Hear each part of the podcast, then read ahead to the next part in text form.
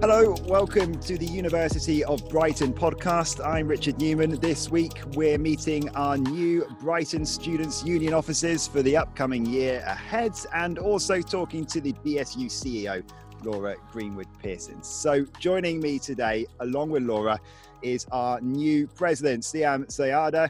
Evangeline Solomon, Vice President for Welfare, Meg Donovan, Vice President for Activities, and some of you may also know Rami Badri, Vice President Education, who's starting his second term in the role. So thanks so much, everyone, for coming on. Let's briefly get to know you all first. We'll start with. Uh, start with you, Madam President. Um, tell us a little bit about yourself, um, maybe a bit about what, what you've been studying and, and, and, where you're from, what your interests are. Um, so we'll start with you and then we'll move on to Evangeline. Hi, my name is Siham Ziada. I am a graduate to be in chemistry. I studied uh, a bachelor's in chemistry at Brighton um, with a keen interest in environmental chemistry. Um, I'm a Londoner as well, so big up the commuting. Um, and yeah, um, hi, my name's Evangeline, and I too am a graduate degree of economics. So I spent um, I, ah, I spent the last three years studying um, and mainly at Mithras House, but um, was able to just get into other places in uni, um, Brighton Uni through like um, Central and those things. Um, I lived in Brighton, so I just was able to get find little spots and stuff where I would do my own work and those things, but yeah, these three years have flown by so quickly, and I have no idea how it happened. Hi, um, I'm Meg, I'm the new Vice President Activities. Um, I'm originally from Worcestershire near Birmingham, not a lot of people know where that is. Um, uh, I've just finished studying English language, and I was the president of Musical Theatre Society, which was my favourite thing about university. Uh, hi, everyone. Thank you for tuning in. I'm Rami, and I'm originally from the Middle East. Um, I initially did my um, undergraduate degree in America studying uh, criminal justice, and then I came to the UK to pursue a law degree. And uh, really, the SU actually changed the course of my life because I ended up running for election in my first year at university, which is how I ended up being very lucky enough to do this. I'll bore you with mine too. Hi, I'm Laura Greenwood Pearsons. I'm the Chief Executive of the Students' Union. Um, I did my degree far too long ago to think about now um, in Liverpool doing education studies with drama. Um, but nobody wants to hear about that. It's much more exciting to have an undergraduate degree at Brighton these days. We do all want to hear about that, Laura. Of course, we do. um, let's just um, go around and just see why you all wanted to get into this in the first place. Then, um, how's it been in the early stages? And yeah, I guess I guess what were your motivations to to run for your roles? I have had like extensive experience with the SU. Um, I think I remember ever since I got into Brighton, I was really gobsmacked by the Freshers' Fair. And so I wanted to be part of this community. And so I stood for uh, the presidency of the Islamic Society, and that was a huge success. I was awarded Student of the Year award. And I think ever since then, I'd realized that I was very attached to the SU and I didn't want to let go just um, just yet. So you know leadership and and community work outreach projects it's it's all part of my passion. And so it only felt right to take on the presidency. So here i am. Um i think one thing that's really been you know very very exciting is that given that we are the first su team to deal with the kind of pandemic officially um it's going to be a very unique experience and a, an experience you know despite all the uncertainties that may arise, um, is something that is very kind of unique to us and unique to our experiences. So something that I am kind of cherishing already. Couldn't agree more in that sense of it's just an amazing time to be part of this team. But the reason why, um, so when I joined um, Brighton, well, was very, our, our cohort was the first ones to do um, a straight economics course there. So it was like a, it was a small group, and it was amazing just to be able to have this level of um, uh, student and lecturer um, conversation. So I ran to be um, the course rep which I continued on for the next three years. So from that, I started integrating myself with the SU, to which then I had the greatest blessing of joining um, Basement Central, which is one of the ca- um, our main um, cafes in Brighton.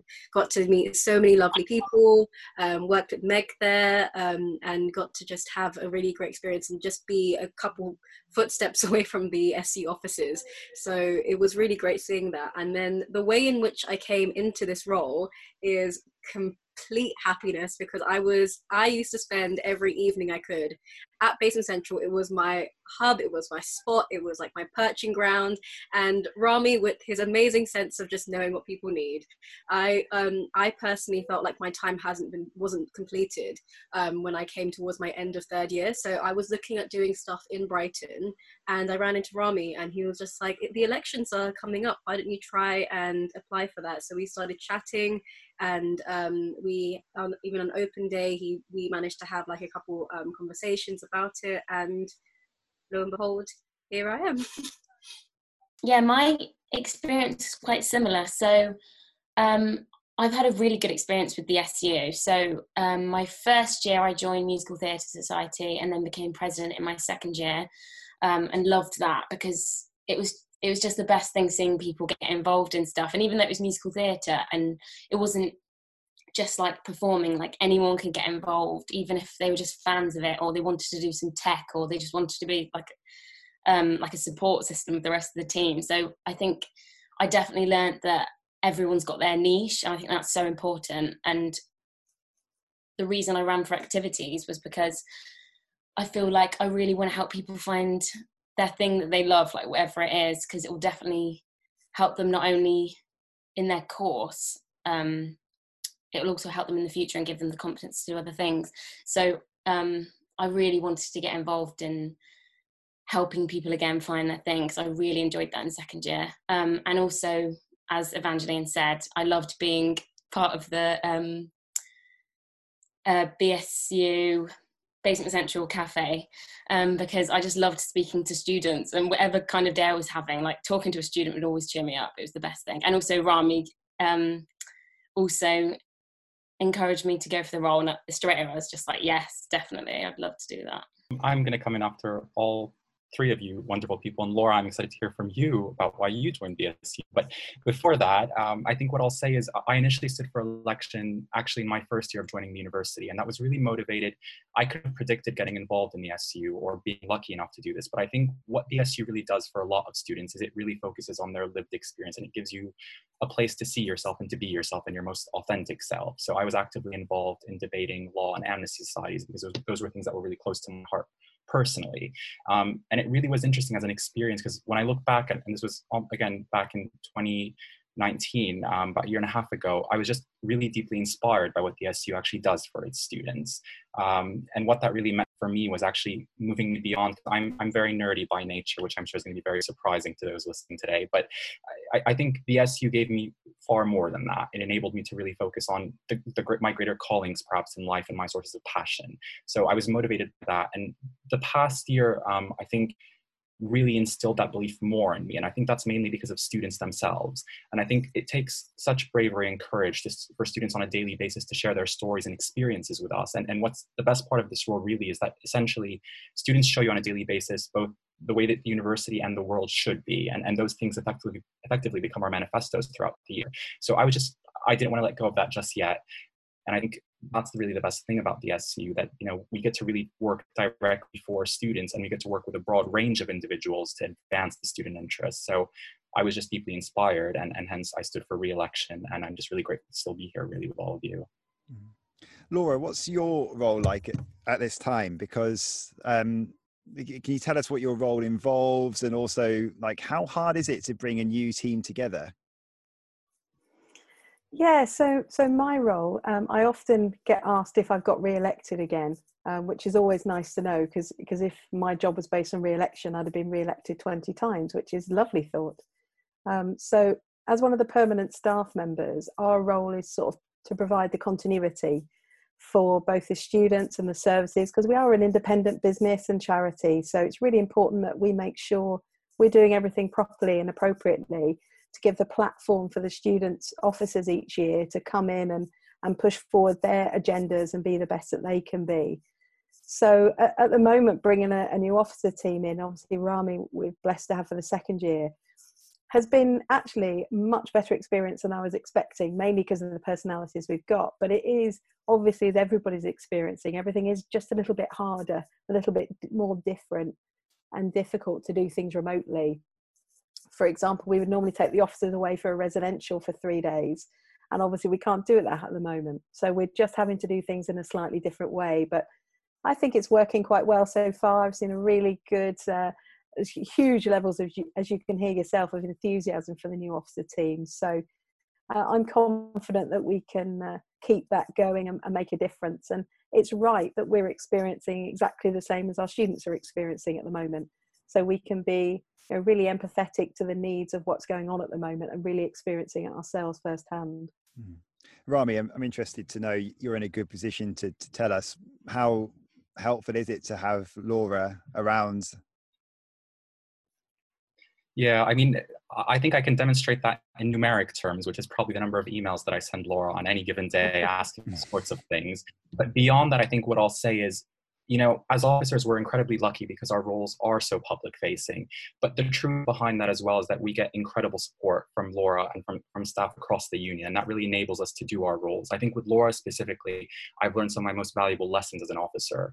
Um, and that would be actually the really value of bringing everyone along the journey with you in anything that you do. And I'll always be grateful to Laura for really teaching me that. But I think what Laura does for all of us really as officers is you know we're trained to really see all sides of everything and to make sure that we're constantly able to serve all student groups. Um, and that's not that's not an easy thing for, for a new student officer because oftentimes you come into the role from the specific perspective of course you studied or a school that you were involved in.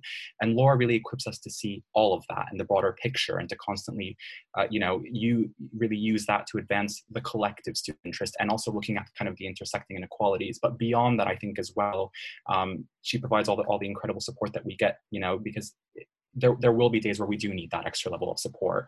Um, and, and especially now during these challenging periods really that a lot of that comes down to laura and i think staff within the union that keep us going and keep keep our enthusiasm up in so many ways. Mm. I, i'm interested to know how you all feel like you how you do reflect all of those voices because it's so hard to be i mean you are the mouthpiece for the students um, at the university so I'm interested to know about that. But you also ran for election on manifestos. Um, I'm going to ask you all to to tell us pick pick maybe one thing which is maybe means more to you than anything else. Maybe it's your it's your big priority, and we can have a little bit of discussion about those as well. For me, I think it's very interesting now because we're all thinking about our manifestos and, and we wrote our manifestos prior to the lockdown. So I think it's going to be very interesting to see how we manifest those ideas and bring them into life and which ones that we can and which ones that we, we may not. Um, which ones are short-term goals which ones are long-term goals. It'll be very interesting to discuss that in the next um, you know set of weeks. But for me my biggest thing was firstly being and I've, and I've said this to the team already is that i want to make sure that every student that crosses paths with me is heard and that's the most important thing right now. Often students come into university and feel like they they're just coming in and coming out and they don't feel represented in any way, shape, or form, and they don't feel like their voices and their identities are being heard, let alone represented and celebrated. So that's the most important thing. I, I hope that by the end of, you know, my 12 months with the SU, that people can turn around and say, well, Siham actually listened and Siham sat us down and, and supported us and guided us to the right, you know, contact. My um, biggest, I think, manifesto point that I'm really, really passionate about is employability universities are a platform and a, a, beautiful platform for students to come in and refine themselves build their characters and make themselves more employable um, for the you know uh, working world irrespective of what sector they get into. And i think that now given we are in lockdown that's more time for students to actually engage perhaps in optional courses in you know in picking up a language or two. And i wanted my passion is um, to make sure that we can kind of put something out there um, for students to um, you know take up during their free time so that they don't miss out on that student experience um, you know whilst they're in university. I couldn't agree more with um, your points in there of like just making sure people feel like we're there and there to listen and there to just be what they need us to be, especially during this time of complete like uncertainty. We didn't know what our week next our next week, let alone what week we're choosing in modules were going to look like. So for us to be a team that listens and to be able to be attentive to their needs um, is something that is very close to all of our hearts, and we and could yeah just hope that when we do um, come to the end, they'll see that we were actively trying to be there for them. But in terms of my manifesto, I think the my main priority probably is the well-being side of it so which is why i stood for this role. But um, in the sense of just giving make normalizing the idea of asking for help and equipping yourself before you're already in a time of stress or um, in time of high pressure so that you can always be able to say right let me break this down. Let me see why i'm feeling this way. And know how to move on forward. Not to always be like i'm moving from one breakdown to another so that we can grow together. And of course i'm very aware of the fact that like uh, progress is not a straight line. It does have its it has its divots it has all these things. But that's exactly why we're here to listen to support and give you the tools which won't just be carried out throughout your academic years at brighton but to take you forward into any form of your adult life. I think my main priority is um, inclusivity. So for example I want to make sure that students have a, like a place to go. So, for example, with societies, obviously now that's going to be a struggle because of the pandemic. But I want to make it so they still feel like they can go to those places, even if it's virtually, and make it the most fun and appealing possible. So they still have a place. Um, so they they still feel like they have a place to go, and so they can speak to these like-minded people. Because obviously, it's important to speak to people on your course because you're all doing the same subject so you're going to have something in common. But i feel like with societies they're there they're there for a reason. So each society is there for a completely different person. So i really want people to feel involved um, and included and i just don't want anyone to be left behind really. And it would be great to even start a couple of new societies. So um, people feel even more included. And, and yeah, I mean, uh, really, my my my response to that would be actually a combination of all of that, and it's, it's what I think is at the heart of the SU that we're all committed to. Really, it's that idea of of a level playing field for all students. That would be kind of a, really key priority. And, and you know, as an SU, we advance that obviously through the idea of active inclusion and through equity, mainly making sure that every student does have equality of opportunity at the heart of their education. Um, our students come from very diverse backgrounds, from commuter students to one person backgrounds, and it's making sure that every student, despite what group they identify with, um, Um, that they really have that level playing field to pursue their passions, to pursue the opportunities, and how it's we can really work all of us together to really break down those barriers wherever they exist to give give all of them that chance. And i think that's where where you know you know SUs come into play because SUs actually provide a really diverse mechanism for students to, to explore their passions in life um, and i think extracurriculars are just key in all of that as meg highlighted because that kind of really gives you the wider experience and i think in terms of that as well that comes down to being sure that in everything the university does the lived experience of students what happens in their day-to-day lives um, is impacted and is, is reflected you know we hear in the media constantly that um, our students of color are being disproportionately impacted by obviously by everything going on by the pandemic. And, and that will no doubt be an issue going forward. And it's one that we're acutely aware of and we want to really uh, focus on. And, you know, there's a privilege associated with being able to really read that and not experience it yourself. And for students that that is their day-to-day reality, it must be incredibly daunting um, to know that, that, that, that they're essentially part of that statistic. So it's how we can really make sure that it's that inclusive experience that Meg highlighted that really levels the playing field for each and every student, uh, where we move beyond the labels of student groups and where they all feel that they, they truly and effectively belong. Laura, I guess um, maybe maybe I don't I'm not understanding it correct completely right, but I mean it feels like you're kind of like playing the role of the the civil servant in this situation. Is that kind of right? You've got you've got the yeah. officers who are working on their manifestos. You can't really you've got to do your best to help them operate. That must be quite like, because someone that's been at the university for such a long time and you've seen you've seen the way it goes. You must have your own ideas about how things could be could could be run better as well. So do you sort of guide, support, let people just get on with it? Yeah, civil service is exactly how I would I would describe it. I, I mean, I've been I've been around student unions for about twenty years. I've been at Brighton for just two and a half years, so I have the advantage of of seeing what happens in other universities and students' unions, and, and we share that information a lot. I guess for me, it is about building that platform and helping giving, just like we try to give our students information so they can make an informed choice, it's exactly the same for the officer team. That we can give them examples of where we may have done things in a different way in different years, or how we might have seen through our student support team certain themes coming through, how we might see through our student voice team and, and the course representatives whether a particular challenges in certain areas, either schools or educationally or outside the uh, education experience, of how we might bring that together and how that might be something that we can look at. But ultimately, it is the officer's choice of how we move forward.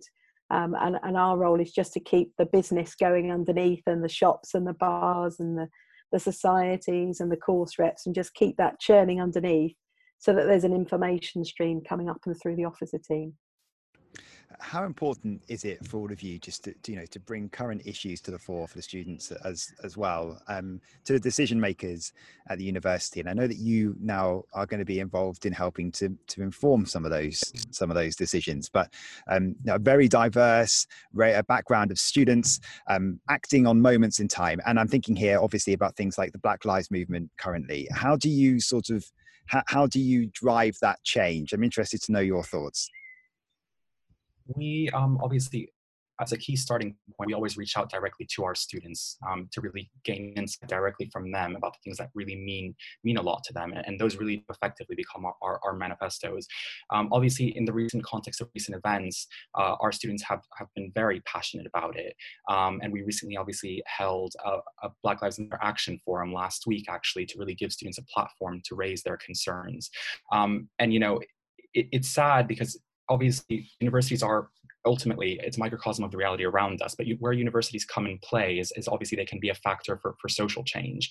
And it, it's what you know we're keen on making sure that that social change does happen because the reality of the matter is that our students do experience racial disparities and structural inequalities but it's how we can continue to really effectively work to make sure that that's eradicated um, within their time here. And it, it is sad that another innocent man had to lose their life tragically and be murdered in that way to to propel this but what that actually gives it gives height and momentum make sure that this moment isn't lost in time isn't lost in history. It's not another moment that, that really everyone is coming together to tackle this even those that aren't impacted by it on a day-to-day basis because they equally have a duty in combating that. I think also in the terms of like being able to hear what the students are saying, we're particularly fortunate to be in a place where students are so vocal on social media and that we have our Facebook page, we have our Twitter page. We do um, get a lot of so, like for example, the Black Lives for um, Black Lives Matter forum that we had on Monday. The fact that they were so so active in the chat and they were so willing to say their thoughts. We're so fortunate to be able to have uh, have students that are willing to um, give us the information we need to help the, help guide our movements in the way that will best suit them. So it's just it, it it's it's a difficult time um, in terms of how sensitive the matter is, but we are trying our best to just do whatever we need for the students. Yeah, I, am interested also to know, um, and Laura, I think you'll be quite um, good at this as well. Um, there's obviously we there will always be it's, it's, the whole issue about trying to be the voice of all students and for that matter there'll be lots of because of that you have a, a wide range of views and opinions as well about um, you know, how do you make decisions basically about when you would support or not support industrial action, for example? Laura, I think that's one of those things that students ask a lot of questions about. How, how do you make those decisions? Because I think it's good for maybe to, to tell students how, how you actually understand how those decisions are made. Yeah, and I think the last 12 months have given us particular challenging situations which have really polarized the student population, and the strikes is a really good example of that. So, where you know the pandemic perhaps has brought people together with individual lived experiences in that, but together for one central issue, the strikes really were a polarizing issue. I think it's as we've talked about before, it's going out and seeking opinions and using our knowledge about what we know students are feeling and thinking. Sometimes we'll ask that question directly, um, and sometimes that's based on the information that we already know through our existing communication channels. But I think we also acknowledge and realize that when we make policy decisions, when we make statements on things, which are very much led by the elected officers, so there is a democratic route in it all but we're not going to be on the side of what every student wants us to be doing. and the strikes were very impactful on some schools, not as impactful on other schools. And clearly, that meant that some students weren't perhaps as aware of the issue and quite wondering why we took the opinions we did on the strikes last year. But they were very much fed about what we were hearing, what we were experiencing from the student body. So, this is going to be a very different academic year. Um, so, yeah, I mean, you said already, you know, manifestos kind of almost some of it's not really applicable almost, or you have to look at different ways of doing things now.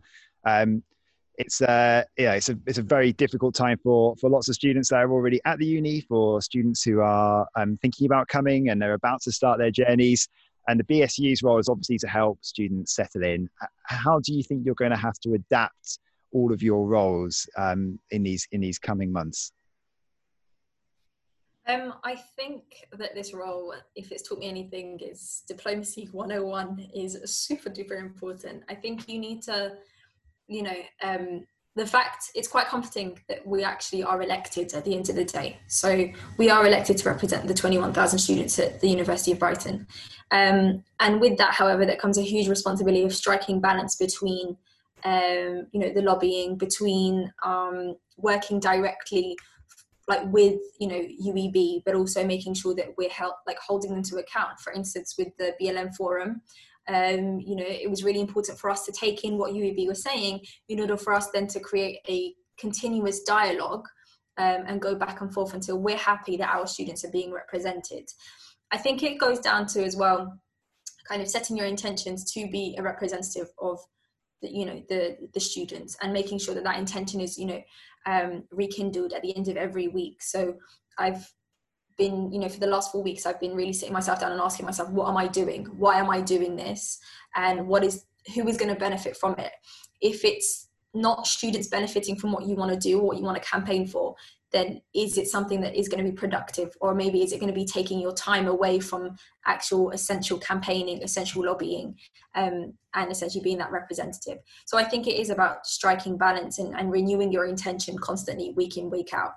Funnily enough i got given a really good piece of advice at the weekend um, and it was something i feel like rami has done all year round. I've always since working at basement central i've seen him doing this like 100% and the advice was um, every single meeting you have, whether it's five minutes long, three hours long, 20 minutes, treat each meeting like it's the most important meeting of the day because that person who's having the meeting with you might have been waiting weeks to have that meeting and it might be their most important meeting and whether I've come from like a really long, like stressful meeting, I wouldn't want to then take it to that meeting if they've been waiting ages, even if it's 10 minutes, because that's so important to them. So, and I definitely feel like Rami did that last year, like not even being in the role, I just could tell that he's that kind of person. So I feel like that's a massive um, goal for this year and something to keep in mind.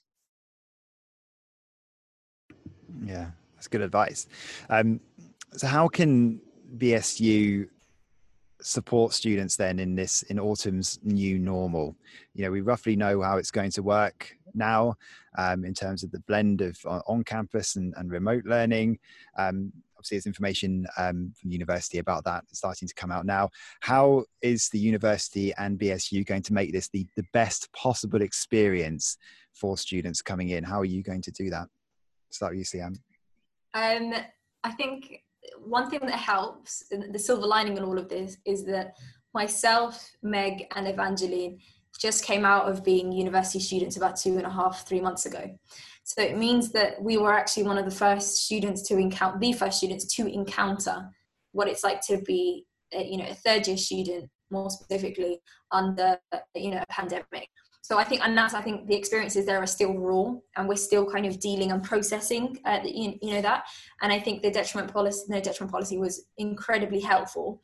But between you know coming to the conclusion of the no detriment policy, somewhere in between there was a huge level of uncertainty that was put on students, and I think that we can relate we can relate to that still to this very day. Um, one thing that's also handy is Rami, like, you know, running second time. you know, his second term means that he's the educational expert, and I think he's really guiding us. Where we're kind of fusing the the um, you know his educational expertise now and, and Laura's experience with dealing with the SU and UEB, and also our university student lived experience, both pre-COVID and post-COVID, kind of into one to create something that all students can benefit from, whether that be mature students, commuters, uh, you know, ethnic minorities, um, you know, single parents. Um, yeah, so I think that's the most important things that remembering we too were students three months ago and there's there's a, such value in that because obviously in any decision that we make we go directly back to students and you know there will be those that obviously ask themselves is student partnership truly possible during this time where it looks like a lot of tough decisions need to be made but we would we would come back to that and say that, that it's not only possible it, it's really necessary because even when decisions, tough decisions are going to be made, as they're being made right now, actually involving students in that process, building that community of openness, um, of shared compassion, of involving them in, in, in, the, in the collective responsibility. Because the truth is, everyone has a collective responsibility into adjusting uh, not to what you know a new normal what laura calls back to better but that's going to require really a, a, change in social norms in the way that people behave in, the way that even that, that they that they're, they're on a campus and to get everyone to really involved in that shared responsibility to make sure that students are at the heart of it. They need to be involved in, in decision making behind it all, whether that's how we return to campus, uh, whether that's decisions that are made, even if it's a tough decision. Because what we've seen from students is it's, you know, it's, it's, it's perhaps an oversimplified explanation, but essentially what really matters and what we've seen make a difference during this time is, is compassion, it's empathy. Uh, it's, it's going back directly to students, even when the answer isn't easy, explaining to them why, um, you know, always involving them every single step of the way. And, and that's how you really do get students to adjust to a new normal because they feel part of it, even when it's tough, even when it's hard. They feel at the heart of it, not, not on the outside looking in, wondering why decisions were made. And that's where we constantly make sure that students are involved in every key decision because it really makes a difference. And again, the year ahead will be challenging, but we've also seen great adaptability and innovation.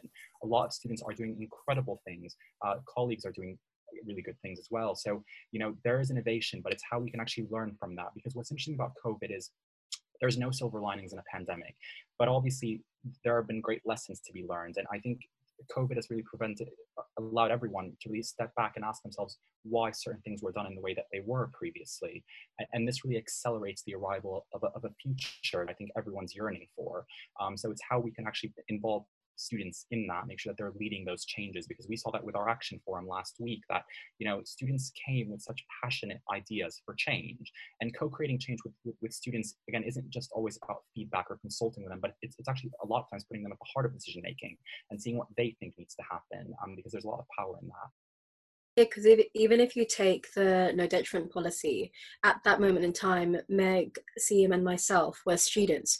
We were going through that. We were, um, we, everyone was in this form of what if uncertainty changes and we were all in our final years it was high pressure and all these things. But there's a level of comfort that comes in when your su is communicating with you and fighting your battles for you. You feel like you are being heard you feel like you are being supported and that support in itself made personally for me i would say made my exam period a lot a lot um, easier in the sense of i felt like i was heard. I felt like they did the very best they could to make this time um, the best it could be given the circumstance because at the end of the day, there's nothing we could have done to control COVID. But just because we can't control what happened, we can control how we react and how we change and how we adapt.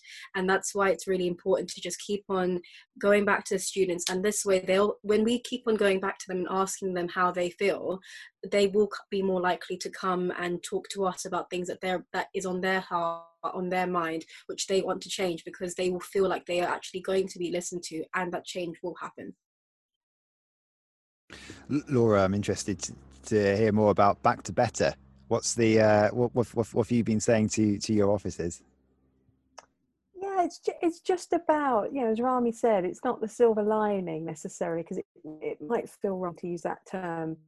There are some really good things that have happened during this time. So, for example, our communications I think has has really taken a positive um, turn towards addressing some of the students who we might normally we might not normally hear from as often.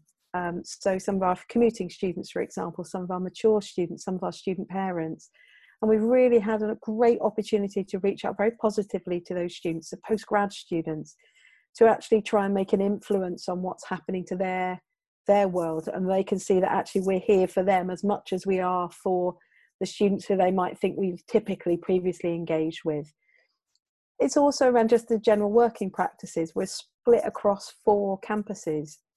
And as a university, that can make sometimes the shared experiences more difficult and people thinking, well, I'm, I'm an Eastbourne student and therefore I, I'm not treated in the same way as I might be if I was a Brighton student, for example. And just using this, these video chats that they're not as scary as maybe they might have once seemed, and that a student anywhere studying a University of Brighton course in Australia can reach out and talk to us in the same way as you can if you were studying at the Moulsecoomb campus. And we need to not lose sight of that when we all go back onto the physical campus again. We're going to quickly talk about societies and freshers and stuff in just a moment. Um, just before we do that, I think it'd be interesting for students, especially that are coming in, or students that are still around, just to sort of chat through how decisions are made, how you influence decisions at a university executive board level and a lot of people won't know who that is and we all we all do but you know this is your vice chancellor this is your pro vice chancellors your your uh, registrar and secretary the people that make the decisions about your um your university education and student experience and all that kind of stuff and you guys are involved in um in those conversations. Do you want to just sort of explain your input and how that works and just just so students know you know what your voice is what a student voice is and and and, and where it's represented at the highest level.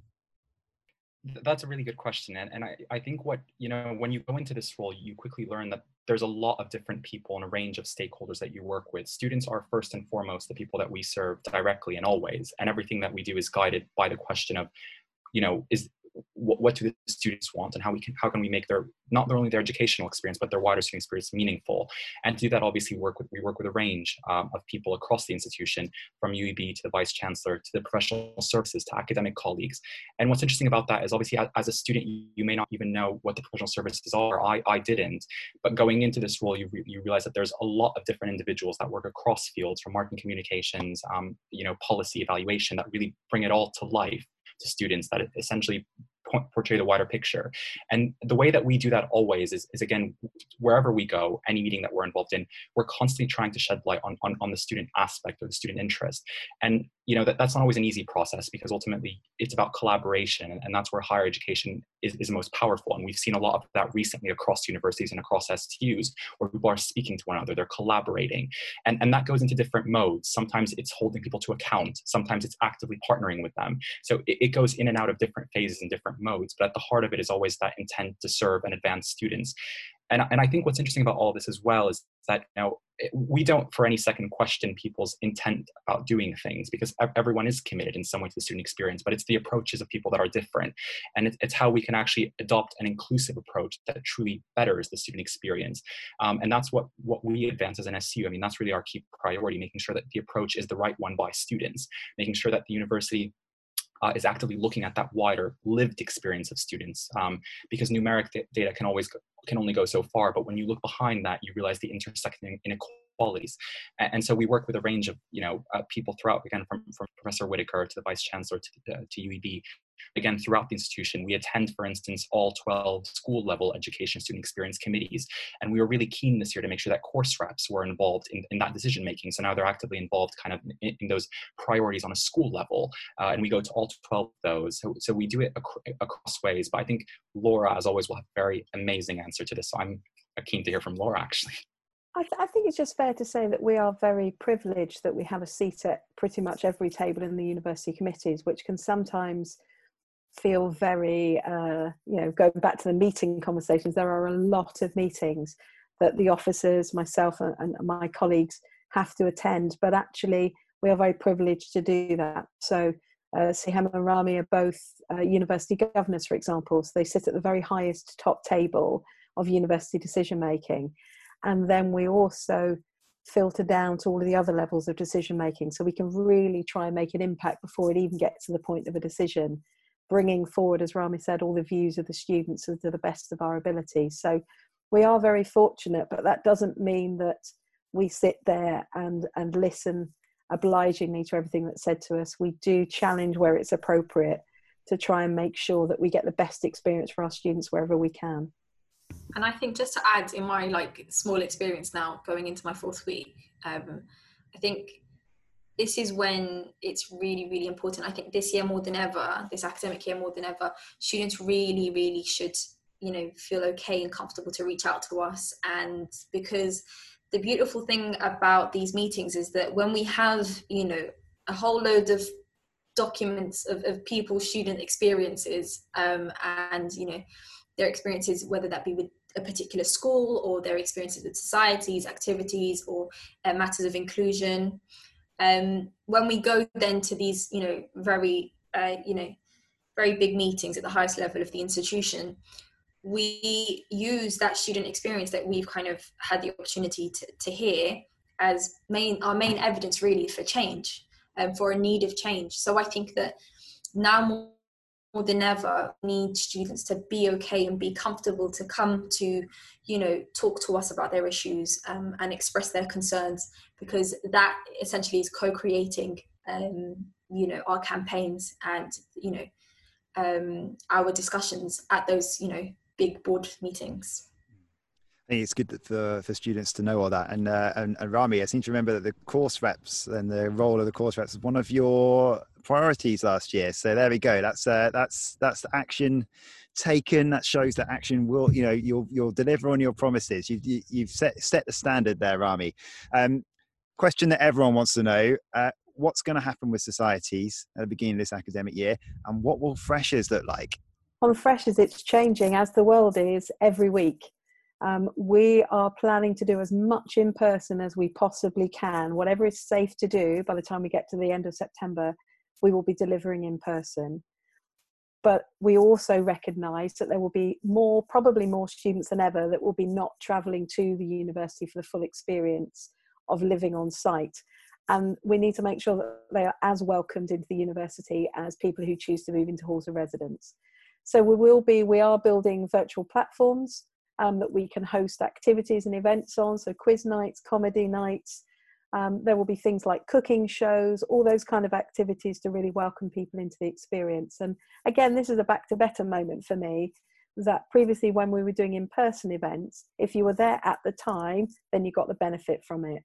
By doing some of this stuff virtually, it can be recorded, it can be rerun at a time that works conveniently for the students. So I think this is an opportunity where we've perhaps been forced into something that we'll probably keep for years to come. Clearly, sadly, we can't do our normal big Freshers Fair events at the Amex Stadium. I mean, that's inevitable. It's unlikely, unfortunately, that we'll be getting the full nightclub experiences for those that enjoy those. But we'll be putting plenty of other activities on through the days, through the evenings that students can virtually come to or in person come to, to still try and create that community sense, that sense of belonging for new students and returning students that want to find those activities. Uh, Meg, do you want to talk about societies? Yeah, um, as I said earlier, societies I, I think are really important. I think a lot of people would agree. So a lot of students are wondering what's going to happen when we get back and how they're going to see their friends and put on events. Um, and things like that. I think at the moment um, we're working on how it's going, how each society can um, do things virtually. Um, lot, the activities team coming up with ways to help societies. So if they don't have any ideas, um, they we're, we're going out and finding them for them, so they don't panic and just give up altogether. Um, as well, we're currently coming up with a really exciting way of um, bring uh, bringing all the societies together um, so they've got something um, to do. I don't know if I can say that, Laura, because it hasn't really been. Done yet. Yeah, it's because the world is changing so quickly. Th- about seven days ago, we thought the whole thing was going to be virtual, didn't we? And now the world is shifting in, in the sense that we really, really hope we can do more in person stuff. And that will include the, the societies, because as Meg said, the importance of those is, is just immeasurable, and that's why the people uh, on this call are part of the Students' Union now. And that's that's really important that we make sure it can happen. But we saw some brilliant stuff happening in the last term um, that we've just experienced when it all happened really, really quickly.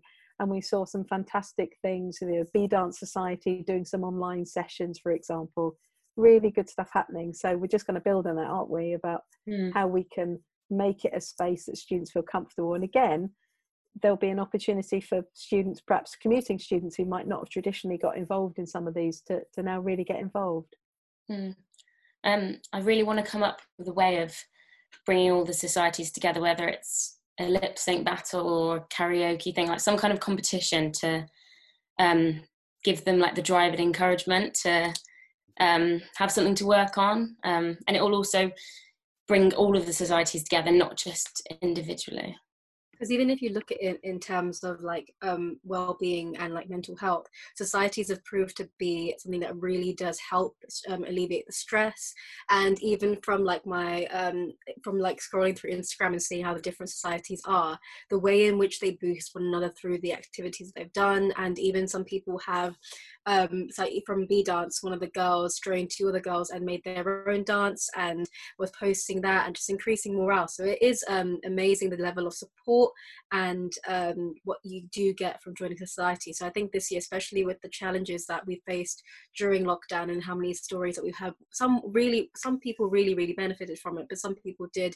struggle from um, doing their doing their activities within their home front. So having things like this, which is hopefully a blended approach of it both, we can then show them that mental health is also um, benefited through joining society. Just to add, um, I know it's quite early to say this, but just to add on to Evangeline's point, um, a lot of us actually found ourselves in societies. Um, a lot of us found that we we have that kind of leadership streak through societies and through you know being uh, you know at the epicenter of kind of making decisions for us on a society level. So I think and that's not going to change we still need leaders for tomorrow we still need leaders for the following years and and, and the near future so societies are still as important as ever and they're still a a, a you know a, like a home ground for students to to find themselves and to refine their core communication skills. So that's not going to change even if we are doing anything like everything remotely. Can i just add one more thing if that's okay? Um it i think a lot of societies uh it's really interesting to see that a lot of the societies are coming up with really creative ways already. Um, and that's so good to see that they're like even though a lot has happened in the past few months they're still really positive and they're still coming up with um, ways of getting people involved like whether it's new students or returning students so it's going to be really interesting to see the new creative things that they come up with maybe we'll have a, an officer team lip sync backup battle. That'd be good to see. We all like to see it. Um, something to think about. Uh, look, you're like going to be an, an, amazing team. Uh, we're just going to finish with um, a bit of a quick fire round. Okay, so with five of you, it's a little bit tricky, but we're going to go. I'm going to just say something and you're going to give me your answer. Okay, so we're going to do it in this order because this is the order you are on my screen. So it'll be Meg, Siham, Laura, Rami, and Evangeline. So that's that's how it will go every time. Okay. So that's how you're. I don't know if you're lined up in a similar kind of way, but that's how you look on my screen right now. So here we go. We're just going to get to know you a little bit away from your roles. Um, so first one, what do you do to relax?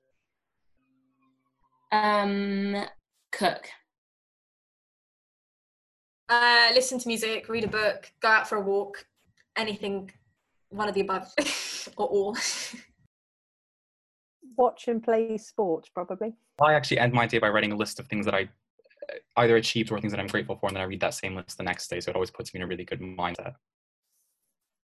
Um, for me, I would either chuck on some fluffy socks, um, play play an instrument, or the person who attends every single one of my meetings get some cuddles from her. So that's that's the options I have. So you just show just if you're listening to the audio version, you're just showing your dog there. Uh, so, but it's definitely worth the, the reason to go to look in, in, on the YouTube version instead. Mm-hmm. Right, favorite hobby, Meg. Um, musical theatre, performing, and playing ukulele. Traveling. I love city breaks. I don't know if that counts. That counts. Um, mine would be football playing it and watching it? Uh, mine would be Model United Nations. So, uh, from a very young age, about 10 years ago, I started getting involved in that. And I used to debate basically human rights issues and draft resolutions to that, which gives me, still to this day, actually a lot. Um, for me, it's either playing the um, playing an instrument or going for like a really long walk. Best thing about Sussex? Um, the diversity and uh, how friendly people are. I'm a commuter, so I definitely know the difference between good air and London air when I see it. So it's always nice to be in Sussex for that reason. Uh, I think you've got the best of both worlds. You've got the sea on one side of the A27 and you've got the South Downs on the other side. So you've got a, a beautiful microcosm of, of the whole of the country, I think. I would say the atmosphere really, because actually it brings out, I think, the authenticity in everyone and kind of, encourage, I mean, that's what Sussex did for me, actually. It really enabled me to live my most authentic life. The different styles of cafes they have. So there's a dog cafe where you're allowed to have dogs running free and you get some coffee, and um, the sea is not too far from it. So that's mine. Uh, clearly, as we said earlier, no good thing about a pandemic, but just because of the way we've all had to live our lives, what do you think is there? Have you any major positives that you will take forward um, that you've changed about your lives? Um, as cliche as it sounds, I feel like I've learned to be more grateful of everything, really, and not taking any day for granted. Similarly to Meg, I think living in the moment and being present um, because we all grow up, we all end up finding jobs and you know make pr- progress in our career paths and whatnot. But you know, enjoying your youth for what it is now, I think is, is something that I'm really like cherishing. Um, you know, post lockdown. Uh, for me, I if if they're listening, the BSU team, I appreciated them before, but I appreciate them even more now. We've got 40 of the most wonderful staff that you will ever encounter and the way that they have responded to this current situation has been absolutely phenomenal so i'm i've learned to be even more grateful of the team that i get to work with every day I would fully echo Laura on that one. And actually, I would say thank you to you, Laura, and you're on this podcast, but for, for everything that you've done really to enable all of us during this period. Right, back at you, Rami. No, but um, again with that support, but um, I think for me would be either appreciating the um, the actual human face-to-face interactions you have and the events that will be planned and how important structure is for a day because when you're at home you don't really you can lose track of time and then i realized how productive i am when i actually have a structure to my day so i'm going to continue that when i get back out of the pandemic and how i perform my days. Final few tell us something about you which a lot of people may not know. Um, this is really random but i used to have um, a fan account for Ariana Grande on Twitter when I was about 13, and she followed me on it. So that's like a massive achievement.